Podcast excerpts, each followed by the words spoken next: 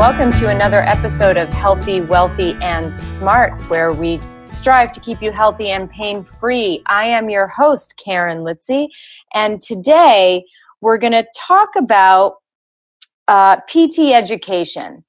Um, but not your formal PT education, not your DPT, not the, the seven years of schooling.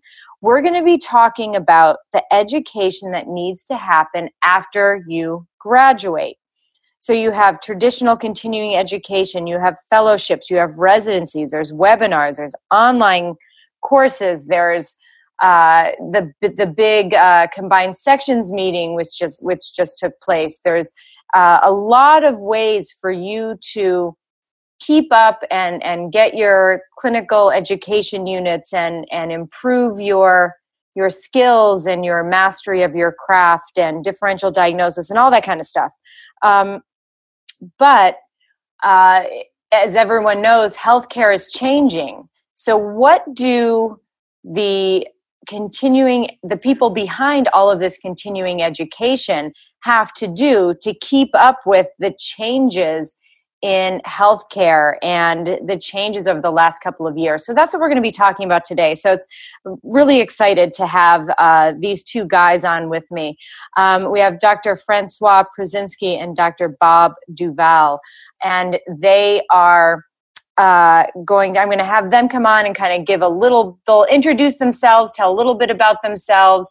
Um, so francois i'll have you go go ahead and kind of tell the listeners a little bit about yourself and your background. Thanks karen. Uh, i was uh, very excited about the opportunity to uh, talk uh, about postgraduate education. It's something that I'm not sure if I thought of myself getting into this when I graduated from physical therapy school. I've been a practicing physical therapist for just about 10 years now. Uh, and my clinical interests uh, were in outpatient uh, orthopedics, spine, manual therapy, and sports. Uh, naturally, I went down the uh, board certification route early after graduating PT school in orthopedics. And I was still left with wanting to understand more um, and to provide the best I could for my patients. So it seemed uh, as a natural uh, progression to look for quality postgraduate education. However, during the 2006, you know, this was 2005, 2006, uh, residency programs were not as popular uh, as they are now. Uh, so after my board certification in orthopedics, I uh, seeked out fellowship training, uh, but knew that I had to take a lot of continuing education courses before I would really be able to take as much as I needed out of that. Uh, so I started fellowship training um, with Dr. Duvall in, I want to say it was 2011, 2010 or 2011. And my first course uh, was prior to then, and it was on medical screening, and another course was on direct access. And it really opened up my eyes to how this type of education can really be impactful for the clinic. And uh, as a practicing clinician, I saw the need to be able to, to get meaningful uh, changes for patients because they tell their friends and families about you and you know referral sources and you, you can have a, a, good name for yourself. So uh, on a personal note I, I, knew that i had to improve my skill set and i found that uh, with the type of training that i got.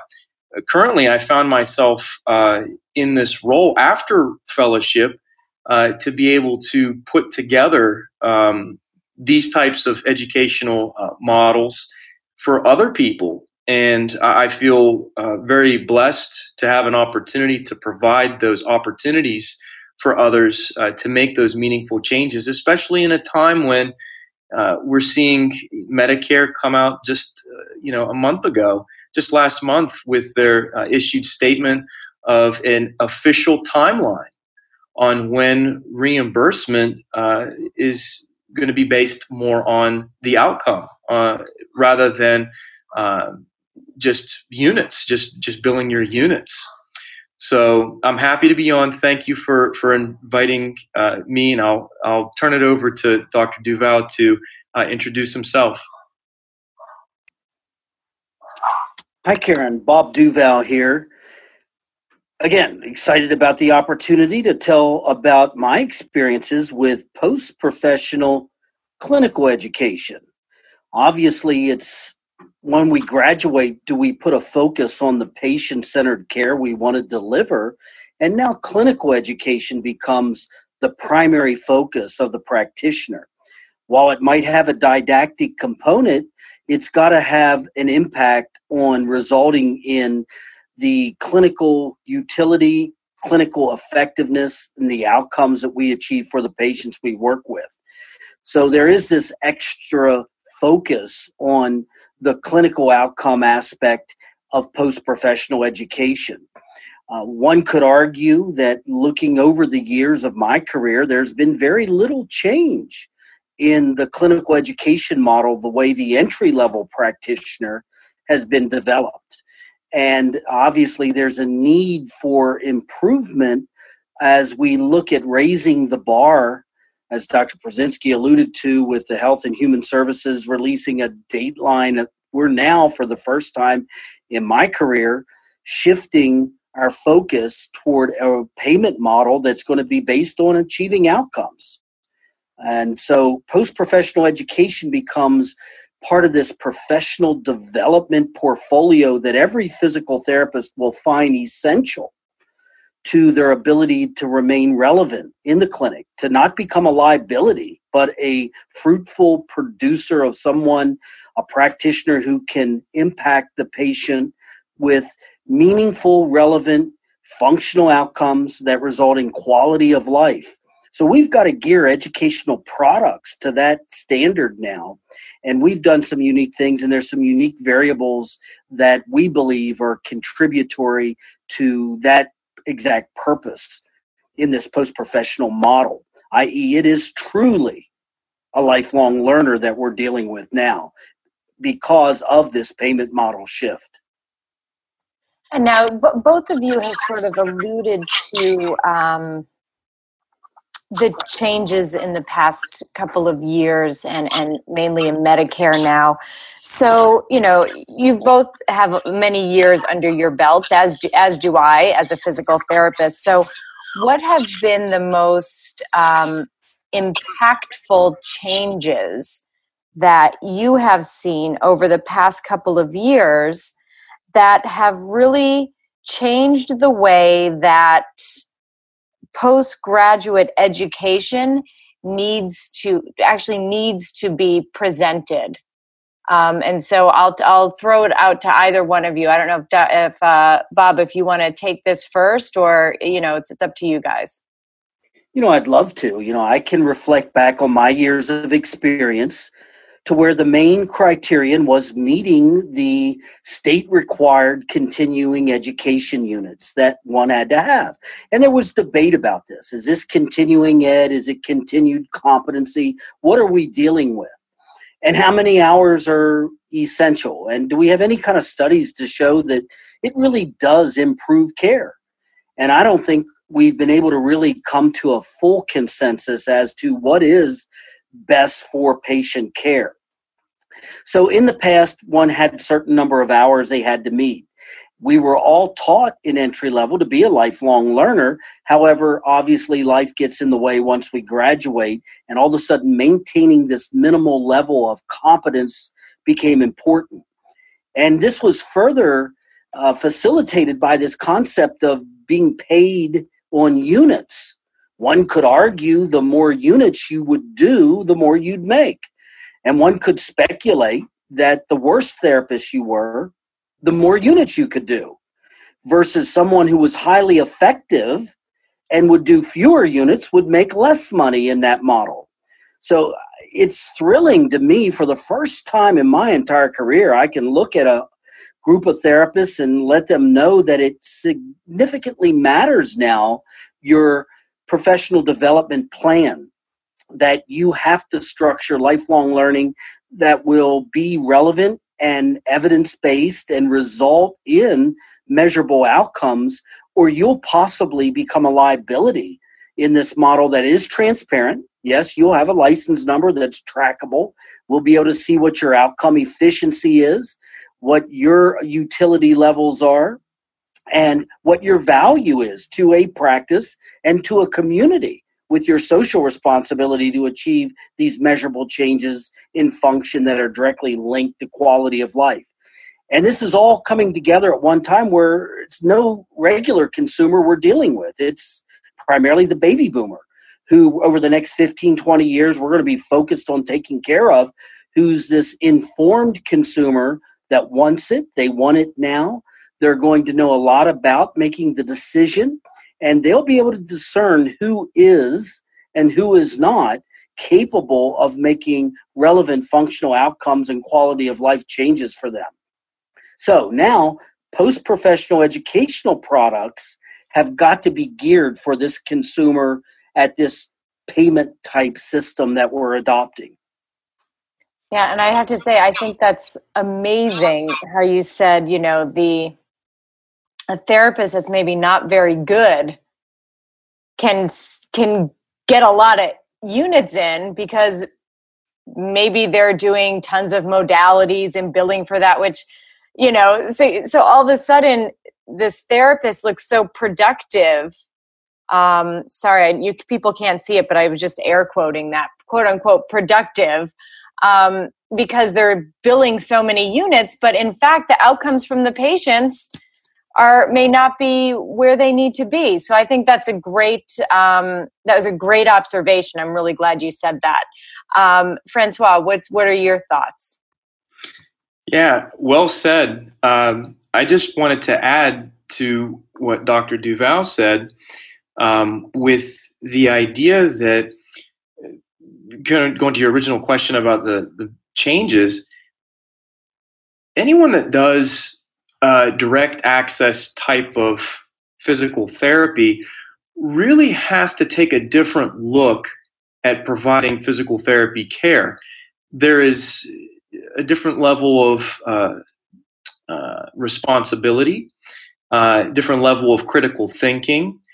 Now, for the first time, you're you're taking on the role as being the entry point for a patient to come to you rather than a primary care or an orthopedic surgeon. And how you manage that case as a physical therapist really requires you as the physical therapist to have your own identity of who you are as a clinician during a time when we transitioned, uh, at least from, with my observation, from a mas- master's to a doctorate. And what does that mean? Here we are in transition, and those early adapters.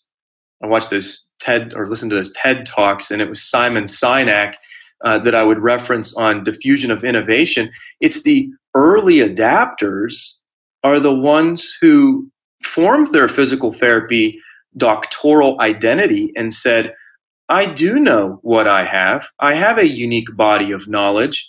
In fact, I can even charge you $100 a visit or $150 for an initial evaluation.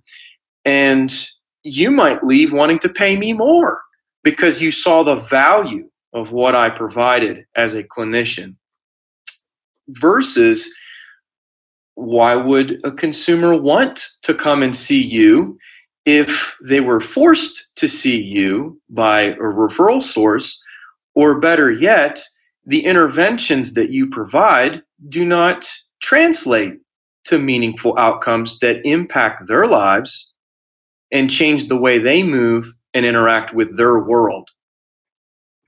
Yeah that's that's great. And you know i i love and i'm i'm going to definitely use this that quote of you know thinking about being a direct access physical therapist all 50 states have some form of direct access at this point 18 having unrestricted direct access um, but I think it's so important. You know, we I just did a talk on this at CSM. We just did a talk. Myself, and Wendell, and uh, Kyle Ridgway did a talk on direct access, and we spoke about you know practicing at the top of your license and And I think everything you said certainly hits upon that. But I want to just reiterate for the listeners what I thought was the most impactful thing you said was a patient coming to you because they're forced to come to you versus a patient choosing to see you first because of the results and because of the outcomes you can provide for that patient and that is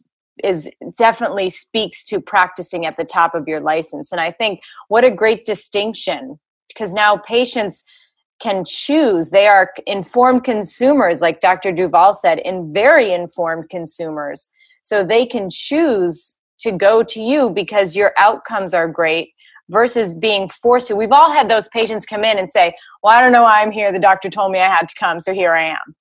You know, and, and I think when patients choose to go and see you, if they believe in you, we all know that that belief that that things are going to help, they're I think it makes your job as the therapist maybe a little bit, a little bit easier, you know, uh, because that belief that it's going to um, the belief that it's going to help makes a big difference.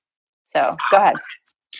Yeah, I just wanted to mention when I did my fellowship training with Dr. Duvall in Atlanta, um, I, I, was so inspired because um, he his caseload for direct access patients hovers around 80 to 90 percent, and it's not uncommon for him to send patients to you know the emergency room for something or to go to their primary care. Um, it's very important for a physical therapist to know what it is that they know and are able to treat and what they don't know to become a, a referral source so that we're viewed as a equal uh, in the medical community Dr. duvall Yes, you bring out some great points uh, with direct access. Obviously, the clinical competencies that are necessary are somewhat different than the entry level competencies we see being produced. While we do have 50 states with some degree of direct access, we got to look at our clinical education models and recognize what's the frequency with which we provide mentored direct access learning experiences. So I would argue anecdotally, we're probably with 190,000 plus physical therapists licensed in the United States, we're having probably less than 0.1% of all public civilian clients being patients being seen via direct access. So while we have it, it's not happening. And I believe it's failure of our clinical education model post professionally to provide mentored opportunities that can take the entry level practitioner into a structured learning environment and create learning experiences that include all the skills necessary for this topping at practicing at the top of your license a couple key points that would like to reiterate, and that is when the patient is referred, a lot of water has already gone under the bridge. You've been appropriated by some authority figure, usually an MD, to go see physical therapy. Someone walking in direct access, you've not been appropriated. And the front desk competencies, all the way to the expectation of this patient, are highly necessary to be skillfully provided to meet these affective needs first to the patient. Uh, the tangible that is delivered in the initial experience visit with a direct access physical therapist is the diagnosis. And that diagnosis needs to be a diagnosis that is relevant to development of a physical therapy plan of care. It is not regurgitation of an ICD 9 pathoanatomic diagnosis that many physical therapists still bank on. So the post professional education has got to prepare a diagnostician that is relevant and pertinent to creating hypotheses that the uh, direct access patient will receive that will make sense to them and make rational uh, relevance to their quality of life and to their functional needs. And usually it's at the impairment level that we make these diagnoses. So that's the first step, starting from ground zero and uh, creating the tangible of that first visit to be a actual diagnosis for physical therapy. Uh, secondly, the patient would then receive the intervention that would would be geared obviously to this diagnosis and it would be obviously evidence-based intervention in that uh, sequence. So a variety of things have got to occur and I allude to the study that I published my doctoral dissertation in 2004 in JOSPT that looked at what are the competencies we need if we truly are going to do direct access, if we're going to function as a primary contact practitioner, are the skill sets different? And of course, it alludes to this critical thinking, clinical reasoning element that perhaps arguably starts with the formulation or the synthesis of the collected data to create this diagnostic hypothesis. And that is where most programs lack we go way beyond the application of mere evidence. Yes, we could plug in a prediction rule that we memorized or learned. What we're eager to do is prepare a practitioner that is able to critically think, synthesize all the literature, and consider the entire patient. Uh, be an intuitive, qualitative practitioner who's introspective, whose mentorship reflects these introspective properties to where there's cognitive and metacognitive learning experiences geared right in the post professional experience that produces this diagnostician, this critical thinker that is ready for direct access that exceeds the expectations actually of the of the patient who comes to us. So our post professional learning is geared for this evolving role that is now legally appropriate in 50 states that literally isn't happening. So we feel there's a moral duty, an obligation to go way beyond just the translation of mere evidence into practice, but to actually develop practitioners who are these critical, high level thinkers, intuitive, qualitative, who can take care of patients from the beginning. Yeah, yeah, very well said. And Francois, you wanted to add to that? Yeah, I just, you know, I just wanted to reflect on an observation of mine. Um, you know, when we are able to see that direct access is now able to be exercised to some degree in 50 states, it's just interesting to me when dry needling became uh, of interest that because it's rooted as a technique and learning the competency of that technique it's it's interesting to me that uh, so quickly, all right, in such a short amount of time, that physical therapy um, education for dry needling uh, grew like a wildfire, and that direct access and the skill sets that Dr. Duvall mentioned really have not. And, and I think that the reason is exactly today why we're taking a look at conversations like this because it will impact the way we get paid on the way we think. And it's really important that we don't view direct access type of training and the way to exercise that as as a mere technique.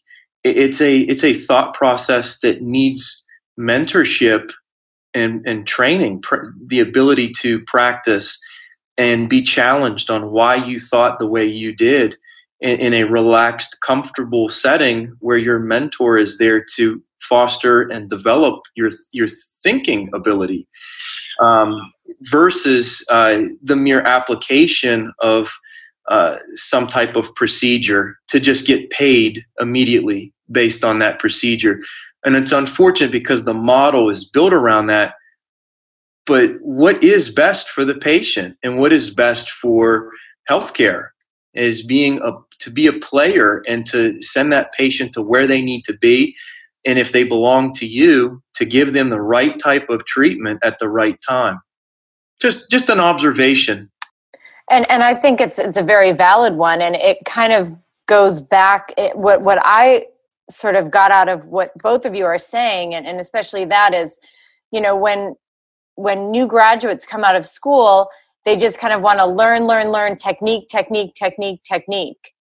So and, and i hate to use this terminology but to sort of put more quote unquote tools into the toolbox and then they learn these techniques and what's the first thing that happens? They go and they use all these techniques with all their patients the next couple of weeks regardless of whether did the patient really need it or not so perhaps the most important tool in the toolbox should be critical thinking differential diagnosis and and really taking these what you guys were saying these sort of concepts of are we ready from from a, a critical thinking standpoint for these new graduates and even older graduates for that matter to enter into a direct access setting where where your payments are now going to be dependent upon outcomes versus like you said just using a bunch of different techniques and billing for it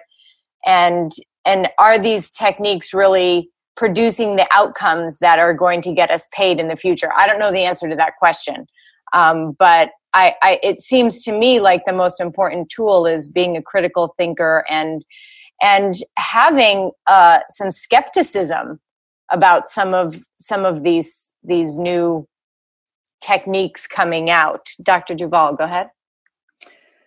You know, when we look at the word or term physical therapy, it connotates intervention. It does not connotate diagnosis, critical thinking. And historically, the role of the physician has been that of the data collector, the synthesizer, and the formulator of diagnostic hypotheses. But now that we have a unique body of knowledge in this macrobiological science, biomechanics, kinesiology, relevant to human movement, and how we can impact society from a movement perspective. The science is well there. We need this critical thinker who can synthesize this macrobiological data and formulate unique hypotheses that are relevant to quality of life and function. And we can no longer be in the traditional model that we have evolved really from.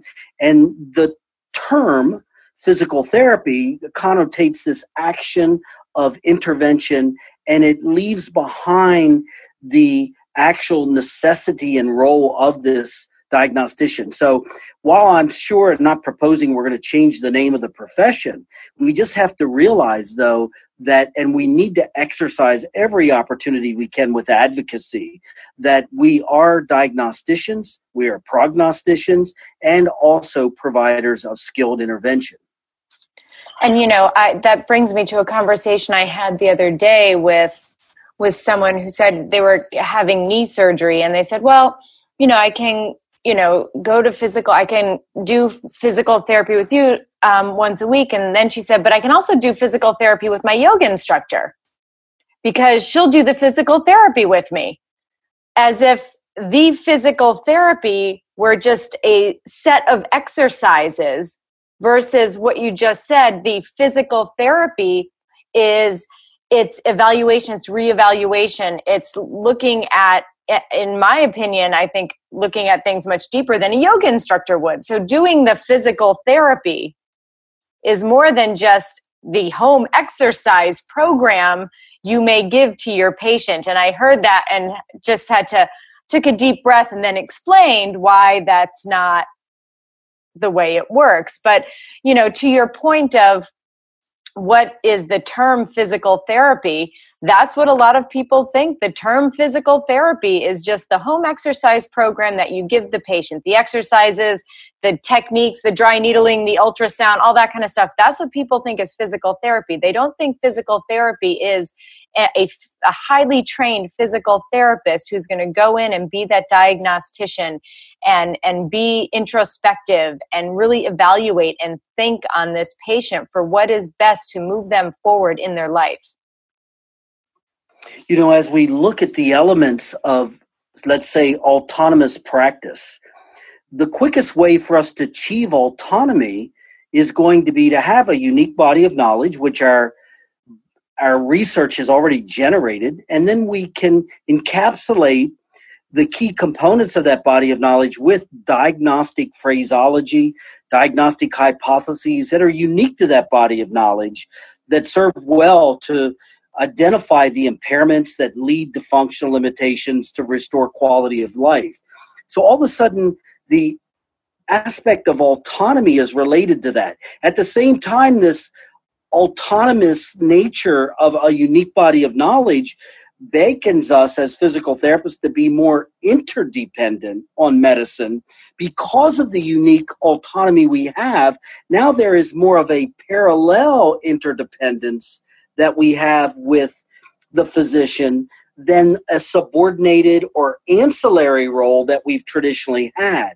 So it is this autonomy that really sets us up for an awesome interdependence on mainstream medicine. It shouldn't be autonomy that's perceived as taking us into left field by ourselves. By no means do we advocate for that. It's that we merely have a unique body of knowledge that is our body of expertise that warrants why we even would argue we do direct access, why there is a DPT. Both questions are answered. Why do direct access? Why have a DPT?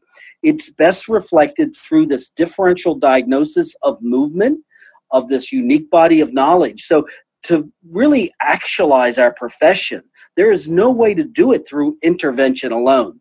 It must be through critical thinking, clinical reasoning, and it's best manifested through this diagnostic process and role.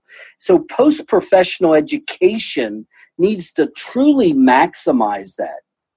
And we are able, as physical therapists, with post professional um, mentoring models that we can use that will actually do this. And again, I reiterate that this also must happen to a certain degree in direct access settings. It can't be always actualized, where I would argue there could be fear of retribution to autonomously diagnose a patient with your unique body of knowledge, one that's been referred.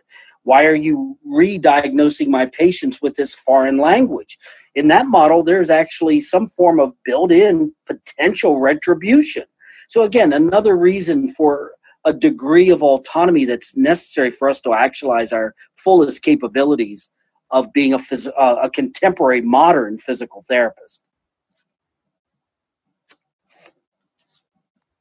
Go ahead. Yeah you know, I just wanted to bring up um, some points after hearing some of Dr. Duvall's reflection, and it and it kind of brought me to, you know, why the APTA did change its vision, and I, I view the uh, the profession really at an interesting time to um, look at what was proposed as the the guiding uh, principles uh, that the APTA proposed and one of those is identity.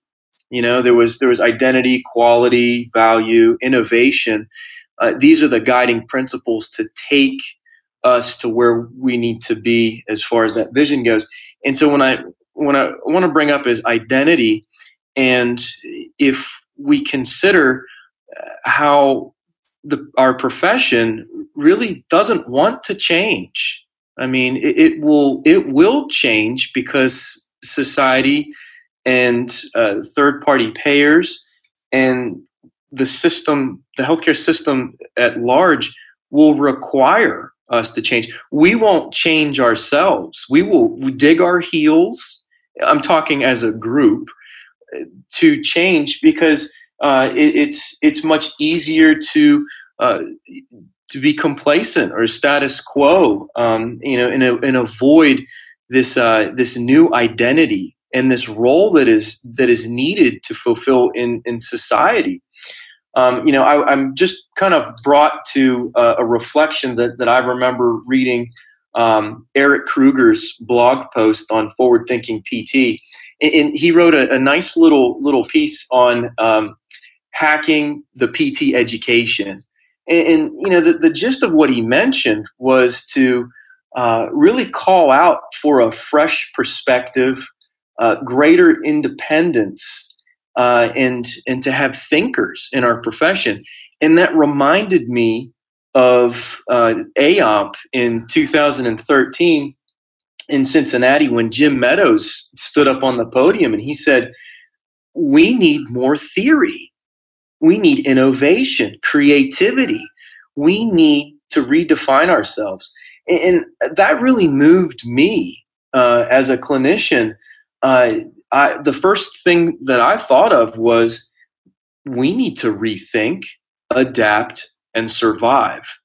This this is happening. This this this is things are changing, and when we're having this conversation this evening about postgraduate education, we we are the the catalysts of change to assist in making this transition as least painful as possible to be impactful and for us to serve in the way that we're passionate and that brings meaning for us um, I, I can I can only share from from my perspective. And you know, you mentioned the the AOMT. So there is another question that I had um, was what was the wake up call from Linda? So I didn't go to this conference. So let me just preface that. So I don't, I have no idea what you're talking about here.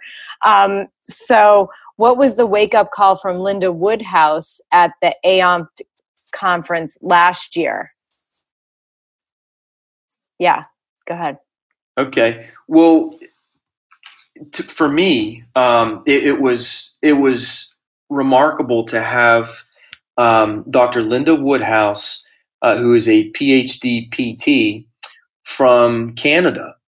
She holds the title of chair in musculoskeletal clinical research, and she's the director for the Bone and Joint Health Strategic uh, Clinical Network uh, in Alberta. Her job is to coordinate interdisciplinary teams, so surgeons, uh, nurses, PTs, and so forth, and really um, bridge the clinic to research gap uh, to improve access, optimize outcomes in a healthcare model that is really in, in a hole in a major way. Everyone knows it, and you know we sit you know, south of that border and, and say, look upward and say, geez, stinks to be you guys. We're heading right in that direction. I mean, if you look at the statistics of how expensive healthcare uh, is, just it's grown exponentially just in 10 years. Um, if we were to extrapolate those statistics, I mean, at some point there, there's going to be a bust. There's just no way it can continue for another 10 years growing at the rate that it is. So the real wake up call, at least for me, was to was to really see this uh, uh, this coordination uh, out of necessity. They didn't want to do this. Linda Woodhouse didn't step up to the plate because she wanted to she had to. The bottom fell out and she rolled up her sleeves and said, All right, let's figure out some real solutions. And so when they ran the statistics of where healthcare dollars are going, they found that $18 billion made up the Canadian healthcare um, uh, uh, pocketbook for one year. And 75% of that went to musculoskeletal. 75% of that. That to me blew my mind that if we combined cancer, diabetes, heart disease, and when we consider the most expensive uh, procedures in our country, it's going to fall into radiology, orthopedic surgery, anesthesiology, and cardiology. Those are the most expensive areas of medicine. And, and so if you if you look at the overutilization of imaging, uh, are surgeries really that necessary? She ran statistics in in, the, in Canada to find out that really only tw- only around twenty percent of surgeries were required or needed, and it was it was even it was even less for uh, for spine surgery. So where are these patients going? They, they're on a wait list to see an expert for 1.5 to 2 years what do you think happens to the to their joints and muscles and soft tissues for that wait amount of wait time to be told you don't need surgery. So, you know, we can learn from our neighbors up there uh, and, you know, what not to do. I, think, you know, I, I heard it uh, as it was a, there was a quote from a, uh, uh a stock analyst. He, he kind of defined uh, intelligence as learning from your own mistakes and wisdom learning from others. So, you know, I, I would like to say that, you know, we should learn from our own, but also from others, you know, so that we could rise to our our own challenges, our own country's challenges. So for me, that that was a a huge, huge wake up call for us to reassess and and be proactive rather than reactive as they unfortunately had to be. Right. I mean, what a huge opportunity for physical therapists to, like Dr. Duvall said, to sort of be at that same be on the same at the same playing field or on the same table as the physicians because we are the musculoskeletal experts. So, what a huge opportunity for us to, like you said, be proactive and step up to the plate and say, This is what we can do. And plenty of studies have shown that when patients enter the healthcare system for musculoskeletal issues with the physical therapist, that costs are down, you know? Yeah, go ahead. Yeah, I'll just add the overwhelming amount of literature that Dr. Linda Woodhouse presented uh, I, I, almost ran out of ink. I started taking pictures of her presentation slides uh, just because the amount of research she had to do, she had to go to the bean counter and say, advanced practice physical therapy gets the outcomes cheaper. And it, I mean, it's overwhelming. It, it cannot be denied. I mean, we're talking a good eight to 10 studies mm-hmm. that have been done to really look at physical therapists are the most qualified. They are the most uh, qualified to be able to provide um, uh, imaging uh, studies for um, prescribing medication, injections, and they use it sparingly, only when it's needed. Because of that advanced training, they know when and how to use it with that critical thinking process. And so if that is a look, you know, into the future, you know, if that's the crystal ball, we should learn from that and, and draw on those examples rather than wait for us to continue digging our heels saying we don't want to change we want to continue doing you know whatever techniques or you know quick ways that I can make more money, we will be forced to change. Either we embrace it and be proactive, or we will be forced to change, and it, it may be a little more uncomfortable. Right, Dr. duvall go ahead. Numerous very relevant points. The work of Woodhouse is very unique and valuable to us in that we are not able to generate similar research in the United States. The capitalistic market that we operate with our medical model creates tremendous fear of retribution to give up any turf, to give up any area of practice for fear of lessening the volume. When we shift to an outcome based model of payment, when we shift to a performance based model, more of a socialized model, that retribution goes away. Now, all of a sudden, the practitioners, be they physicians included, are working hard to match the patient with the most cost effective, satisfaction oriented, outcome based practitioner there is.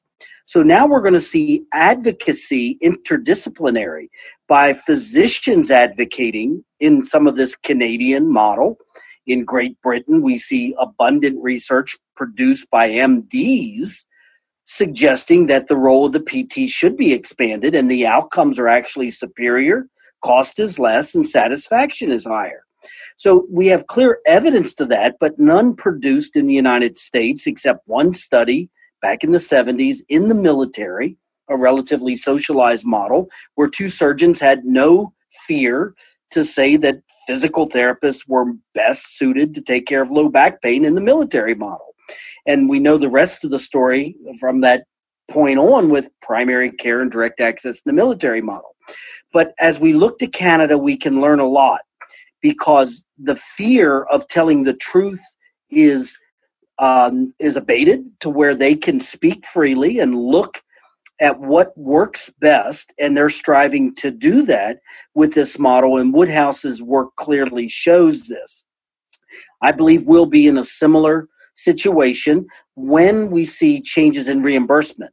The evidence should be sufficient to make us make the moves and shifts today.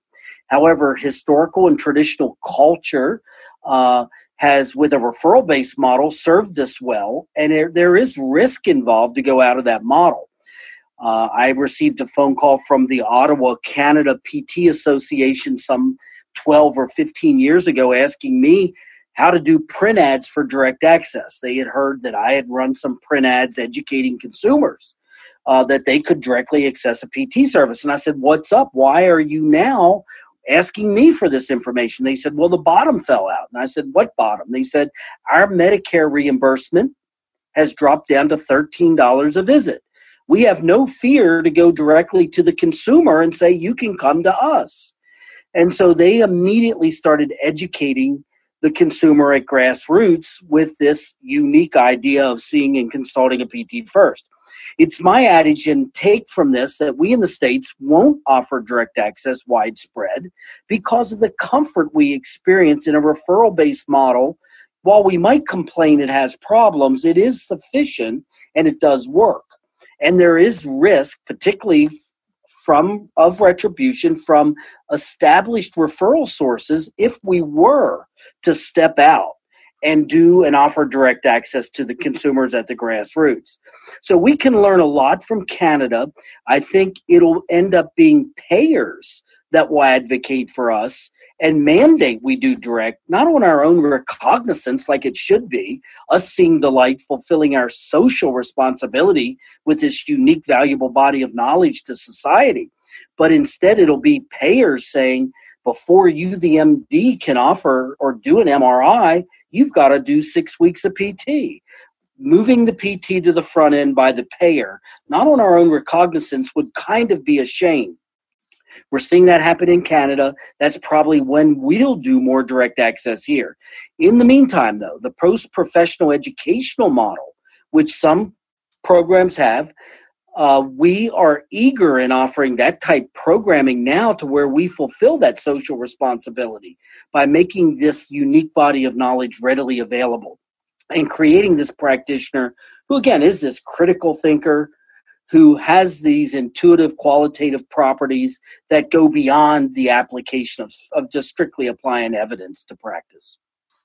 And and that kind of leads into uh, my next question is how you know, do you think that our definition of evidence based practice, which we've mentioned a couple of times in physical therapy, um, does that need to be revised? Does it go beyond just um, RCTs and studies? So, in the educational model that you guys have developed, how are you addressing that evidence based practice and and does it go beyond just evidence? Yeah, the short answer is yes. Um, I, I've put a lot of thought into this, and I really took a took a step back to understand, you know, what exactly is evidence based practice, evidence based medicine, and you know, it's it's its roots really came from um, empiricism, which is uh, kind of 17th, 18th century um, experimental science. This is your scientific method, basically. Um, and we have always viewed the randomized control trial as the top tier and the meta analysis as sort of a, a, a group grouping of multiple randomized control trials, and we have to look at this evidence with with such value, and that it makes up uh, one third of this um, this reasoning model, uh, according to Sackett, defining this as uh, best available research, uh, the patient's values, cultural beliefs, and background, and then there was uh, clinical expertise. And I think where there needs to be a shift or redefining uh, measure should take place within that uh, clinical expertise. And what does that mean? Because I, I went to Sackett's original work and he spoke of the value of the of clinical expertise but it is still loosely defined and at best multidimensional uh, and gives no focus on how to develop this and, uh, and, and to what level of proficiency uh, to be uh, effective to achieve outcomes in physical therapy. I mean, this is a medical doctor we're talking about and referencing here. And so I think that with with the physical therapist perspective, we are therapists. We we still deal with that psychosocial aspect of a human being, though we view the research and evidence as important. Um, I think that one aspect to consider is that clinical expertise really looks at developing a clinician as a translator between best research, the patient's values, and providing the best possible treatment plan to meet that specific and unique individual's needs. Because guess what? We're going to get paid based upon that outcome. And so I think there really does need to be uh, a, a redefinition I know for us internally as a program, we have our own educational philosophy and so forth. Um, but I, I, do feel that the PT profession specifically should consider what is clinical expertise, how do you develop it quicker, and what is considered proficiency to be deemed meaningful for patient outcomes because we're going to get paid based on that.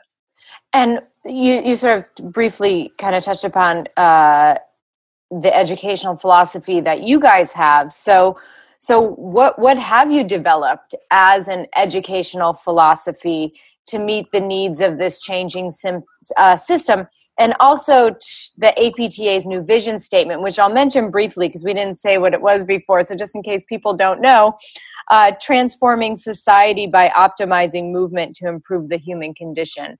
So, Dr. Duvall, why don't you take this one? So, what is that philosophy and how does it meet the needs of everything that we've talked about in this uh, interview? Well, at NxtGen, we believe clinical mastery is relevant, particularly with this baby booming consumer. And then, of course, with this evolving emergence of evidence, evidence, evidence, and then the changing model of payment. So, as we look at this, there are really two components of developing clinical mastery. The first consists of scientific knowledge base. This is fundamentally what we've always called, via the inquiry process, the evidence or the basic sciences, which includes factors proven by these trials and controlled studies. However, it's the second all important empirical or intuitive, the qualitative approach derived from skillfully mentored and introspective clinical experiences. So now mentorship has got to be by this practitioner who is equally equipped with the ability to uh, be an introspective practitioner themselves.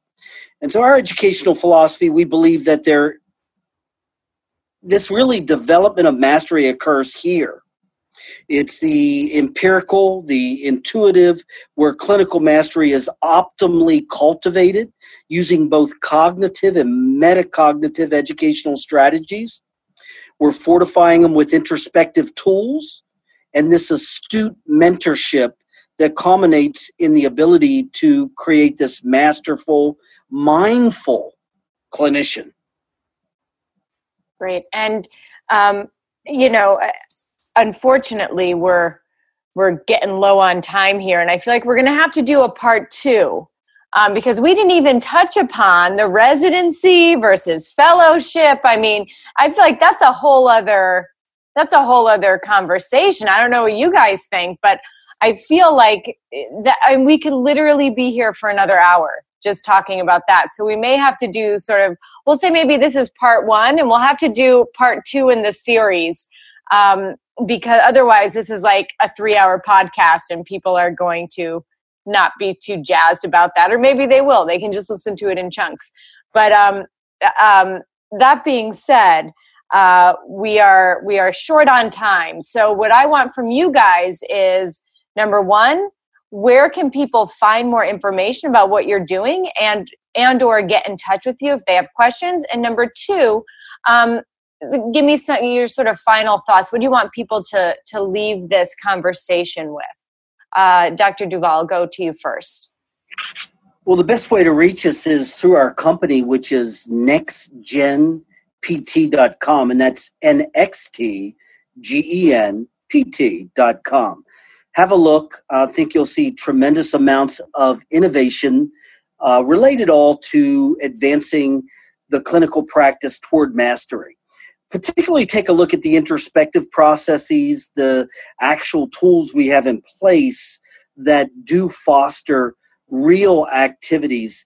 You know, this is in light of evidence that has recently emerged that suggests residency training doesn't really result in practitioners making measurable change in function. And I would argue that's probably a result of this problem with our definition of uh, the components of only teaching evidence versus uh, developing the complete practitioner intuitively and having all these tools and educational psychological strategies in place that develop this complete practitioner.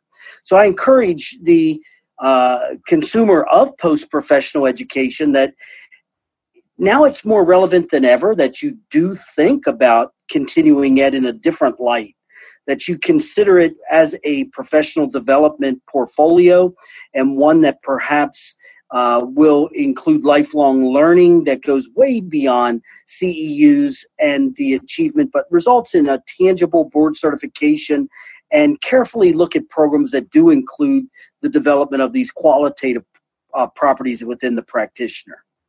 Great. And uh, Francois, Dr. Prizinski, sorry, I keep mm-hmm. calling you by. I keep going back and forth. Go ahead. That's that's that's fine. Um, I my only closing statements would be to um, you know have a, have a different perspective. Just change the way that you you view yourself and the way that you practice as a physical therapist. Um, I I really want to um, leave people with the idea that uh, there's there's a human side to all of this that um, we do want to see a, a shift towards a biopsychosocial approach towards education and the execution of, of PT practice. Um, we, we really uh, have gone through a lot of uh, material to, to challenge what it means to educate postgraduate students and, and really the, the philosophy behind that. Um, I think the discussion should continue in, in a meaningful direction uh, and not just to, to discuss things just to discuss things. So, um, how does it impact us now? And how can we have real changes that impact outcomes? Because we desperately need these answers. Um, it's beyond us as a company. It's it's really for for all these patients, and it's our social uh, and it's our social responsibility um, to to uphold that and I, I, you know, I think this was a great discussion, and I, I really want to thank both of you guys, Dr. Francois Prizinski and Dr. Robert Duvall. And we'll definitely do a part two, and we'll talk about residency versus fellowship and all that kind of stuff. But you know, I just hope that this conversation sparks a greater conversation within the PT community. and um, because I think it definitely needs to happen. And I think this is perhaps a good way to get people talking. And I'm sure someone here will write a blog post about it and put it up on something, maybe on Nxt Gen or Forward Thinking or some somewhere, somewhere. So um, uh, but I'll let I'll let all of the listeners know uh, when and if that is going to happen. But thank you, thank you both of you for taking the time out and coming on. Great discussion, lots to think about. Um, hopefully, everyone at home enjoyed it. Everybody have a great week and stay healthy, wealthy, and smart.